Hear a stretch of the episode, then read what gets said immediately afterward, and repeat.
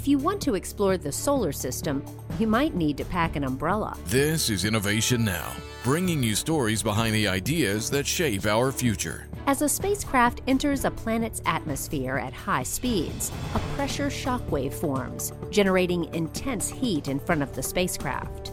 A type of heat shield, or aeroshell, is needed to protect the craft, and that rigid heat shield must fit inside the diameter of the rocket. But NASA is testing a new technology that could squeeze a much larger aeroshell into a rocket without the need for a larger rocket.